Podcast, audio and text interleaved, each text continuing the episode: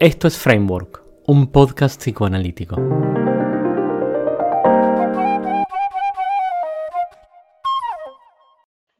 ¿Quién sos? Me llamo Graciela Boll. Eh, hoy es 8 de marzo. Eh, coinciden dos aspectos míos, que soy mujer y el Día de la Sanidad. Eh, soy médica y me dedico al psicoanálisis. ¿Qué es psicoanalizar para vos? Psicoanalizar es poder estar con otra persona, pero es el arte de la escucha. El arte de la escucha para poder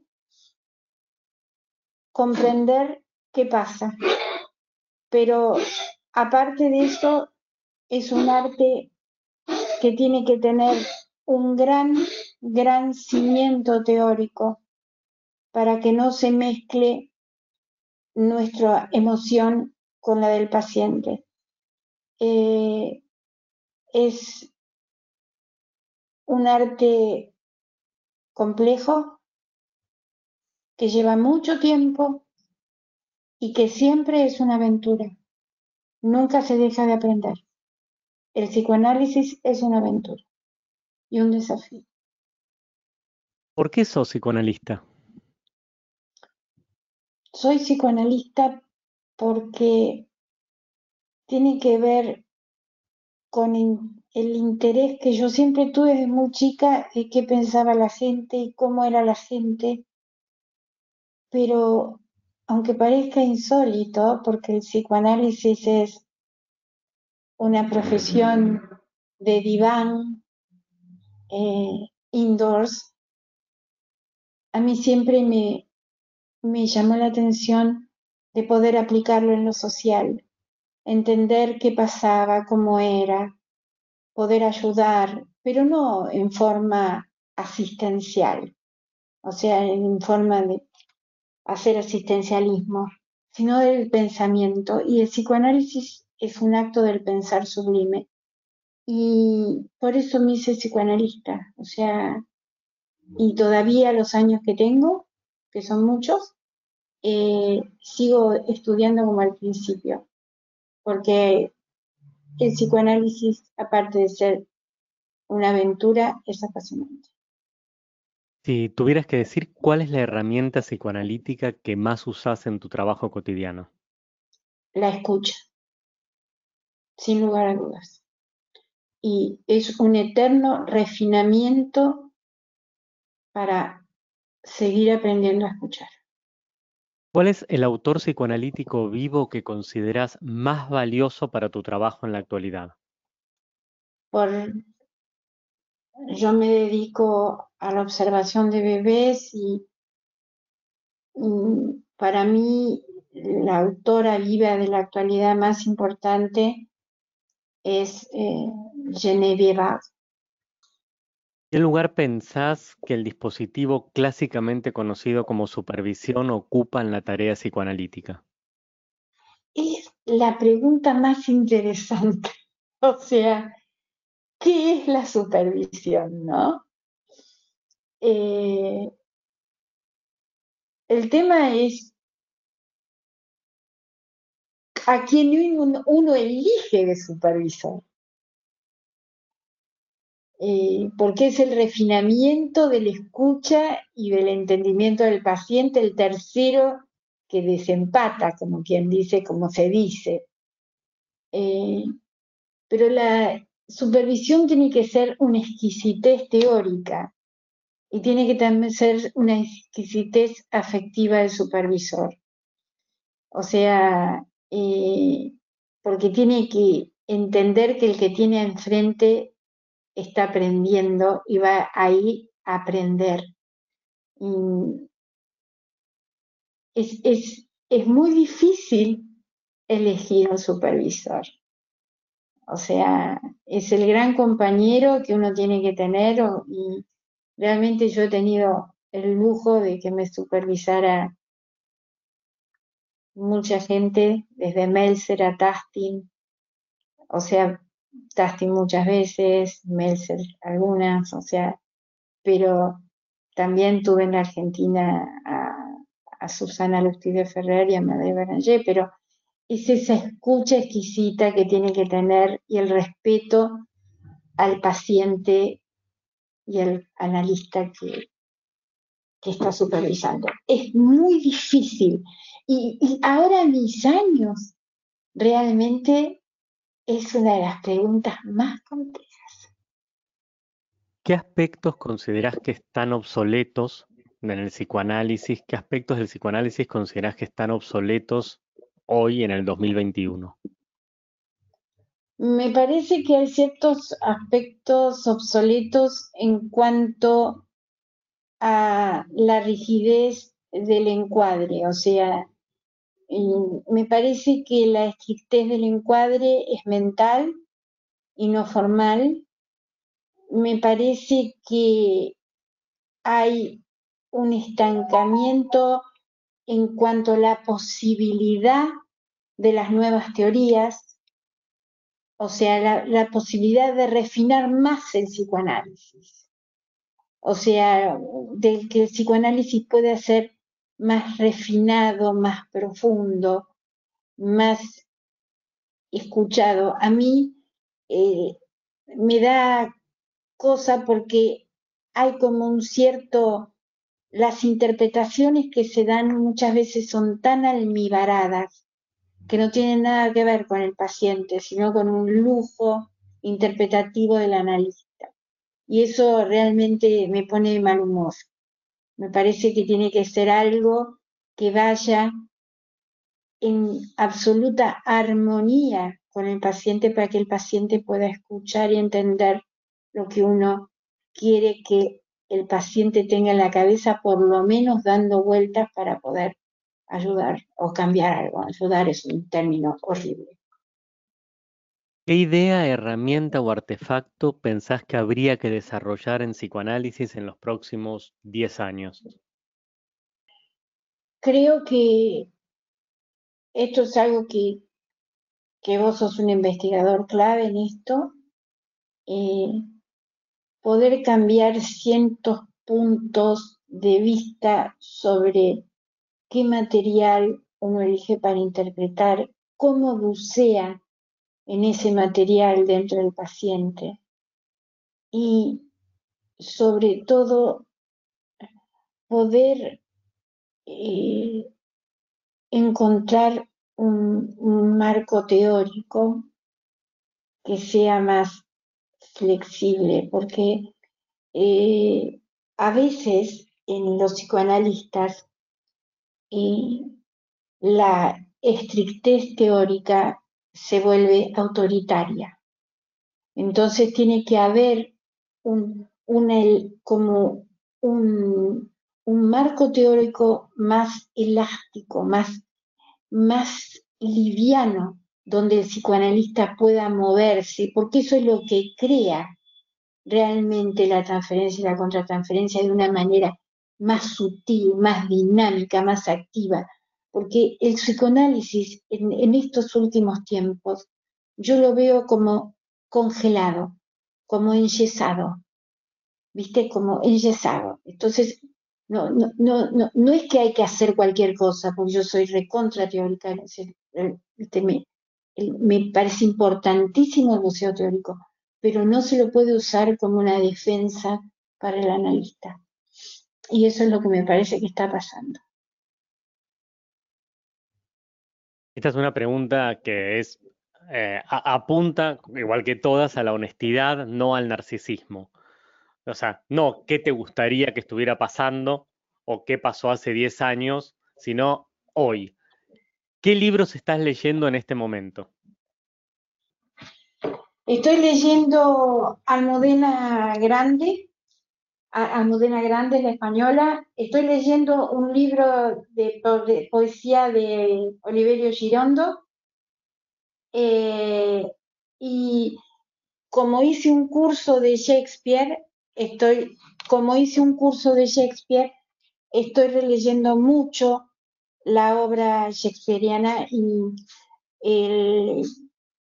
o sea, me interesó verlo desde la actualidad y fue lo que realmente me sostuvo en esta pandemia el curso de Shakespeare, porque me, me hizo replantearme la historia, la vida, la literatura de otra manera. O sea, ¿es una tragedia o literalmente es una comedia? O sea, eh, eh, y bueno, también me hizo replantear posturas ante la vida y todo eso. Pero siempre también me gusta mucho leer eh, escritoras mujeres. Mi fascinación por los libros son los libros de, de detectives y la novela negra. Eso me encanta. ¿Qué ideas estás pensando en estos tiempos? Las ideas que me estoy pensando y que más me, eh, que podría es cómo el analista puede perder el miedo a su porosidad. O sea, cómo uno puede perder el miedo a dejar que el paciente entre dentro de uno, o sea, poder recibir las sensaciones, las necesidades desprejuiciadamente. Y eso implica un gran entrenamiento en la porosidad, en la porosidad afectiva y en la escucha. Porque el tema del afecto y los pacientes es algo que también me preocupa muchísimo. ¿No? O sea, es algo que me preocupa mucho. O sea, es, y, ¿cómo se es con un paciente? ¿Qué distancia pongo? Son revisiones que el, analista merece. O sea, ¿dónde estoy? ¿Cómo me acerco? Eh, es muy gracioso, yo me dedico mucho a niños y yo, no sé, hay analistas de niños que yo no sé muy bien qué, son, si son maestros jardineros, si son analistas, si, si qué quieren ser, educadores, readaptadores, eh, y también hay muchos analistas que eh, no tienen esa porosidad necesaria que ah, hay algo que para mí es importante en análisis, que es la empatía. Uno tiene que tener una empatía, pero también la empatía sola no sirve para nada. Hay un aspecto que es la compasión. Uno tiene que ser compasivo, porque el otro que está enfrente de uno sufre. No nos viene a hacer daño. Está sufriendo, pero algo está sentado ahí. Entonces, no es que uno está en una actitud superior, uno tiene que sentir en la transferencia lo que el, y en la contratransferencia lo que el paciente siente para poder acogerlo y empáticamente, compasivamente y técnicamente le pueda dar lo mejor posible. ¿Qué pregunta lanzarías en una botella al mar para dentro de 100 años? Mi pregunta sería,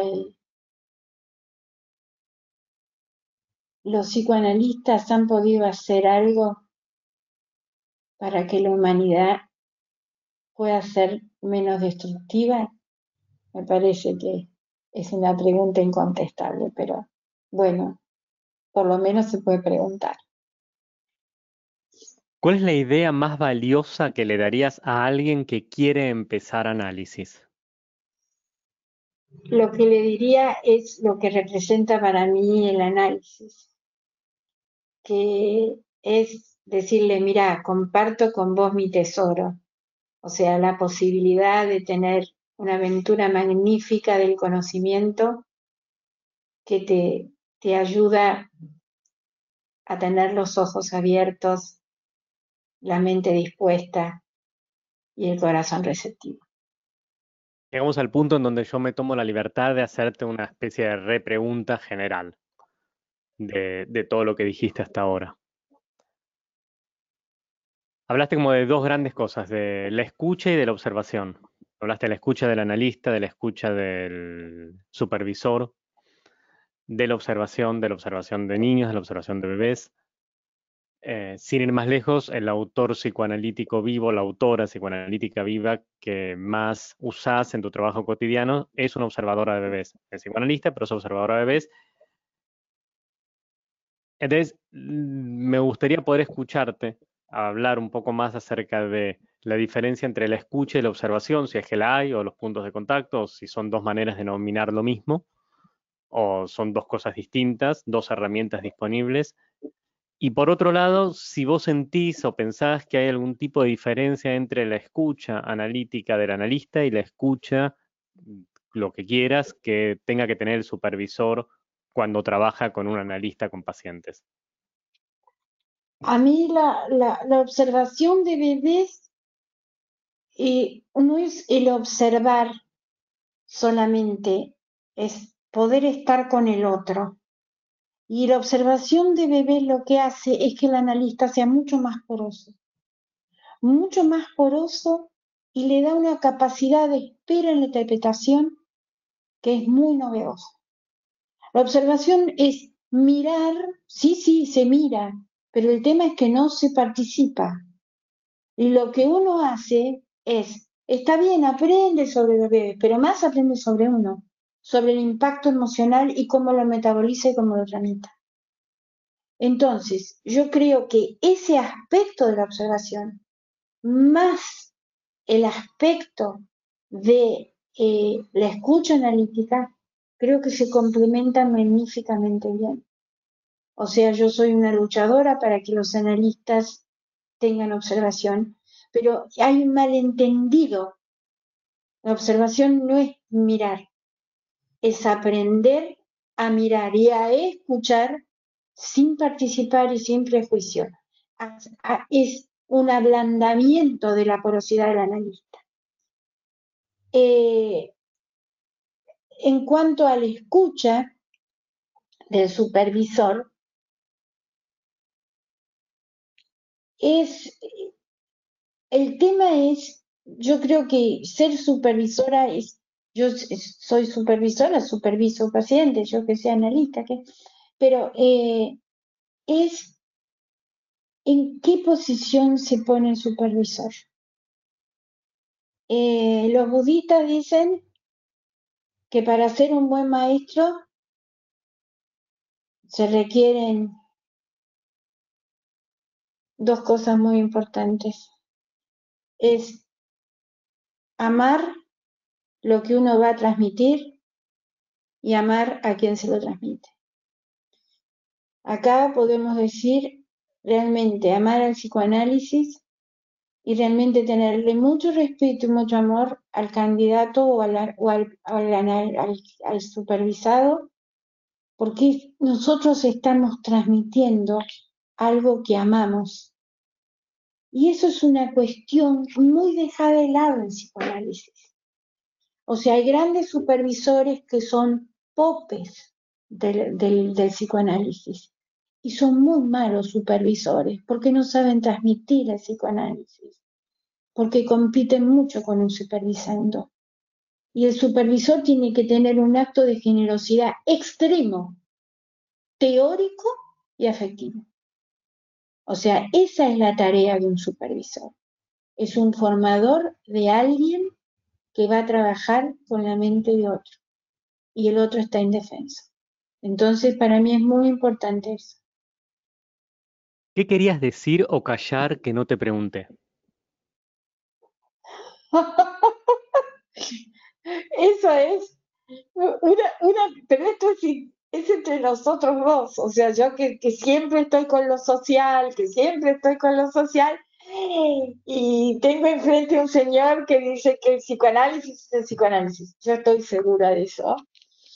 Y, pero para mí es muy importante usar el instrumento psicoanalítico para la comprensión de la realidad social eh, no solamente en el país, sino en el mundo entero, nosotros estamos asistiendo en este momento a un estado caótico mundial planetario y creo que el instrumento psicoanalítico da la posibilidad de la comprensión, la posibilidad de un orden, pero no solamente para nuestros pacientes, sino que uno también lo puede transmitir para el ¿Me querés hacer una pregunta para que responda o no responda, para que yo responda o no responda? vos sos un gran batallador, un gran, un gran rompepuerta, ventana, silla y todo. Pero, Pelotas. También. Lo más interesante de todo es que no sé si alguna vez te preguntaste cómo es posible que seas tan extremadamente generoso. Creo que tuve la suerte o desgracia, y es mi, mi respuesta de haberme cruzado en la vida con gente infinitamente generosa conmigo. Generosa con plata, casas, psicoanálisis, amor, sexo. Gente que fue muy, muy, o sea, te diría, no sé si la gente más generosa fue la más importante en mi vida o si la gente más importante en mi vida fue muy generosa. Pero maestros de psicoanálisis, analistas, amigos, amores, eh, fueron siempre muy generosos conmigo. Yo recibí mucha generosidad del mundo. Eh, entonces, no, te diría que es una opción. Aprendí a ser así. Aprendí que así se, se, ama, se transmite, se trabaja, se vive, se coge de manera generosa. Eso es ser un psicoanalista. Y me parece que tener la batalla intelectual y la capacidad para poder transmitirla es una buena combinación. Es una buena combinación. Y para mí es un orgullo poder ser tu amiga. Me considero tu amiga. Así que. La última. Déjame una pregunta para que le haga al analista que venga después de vos. ¿Qué piensa sobre la construcción y el debate en psicoanálisis? Bien, será hecha. El analista que vino antes de vos te dejó una pregunta también. ¿Qué esa persona entende como actividad?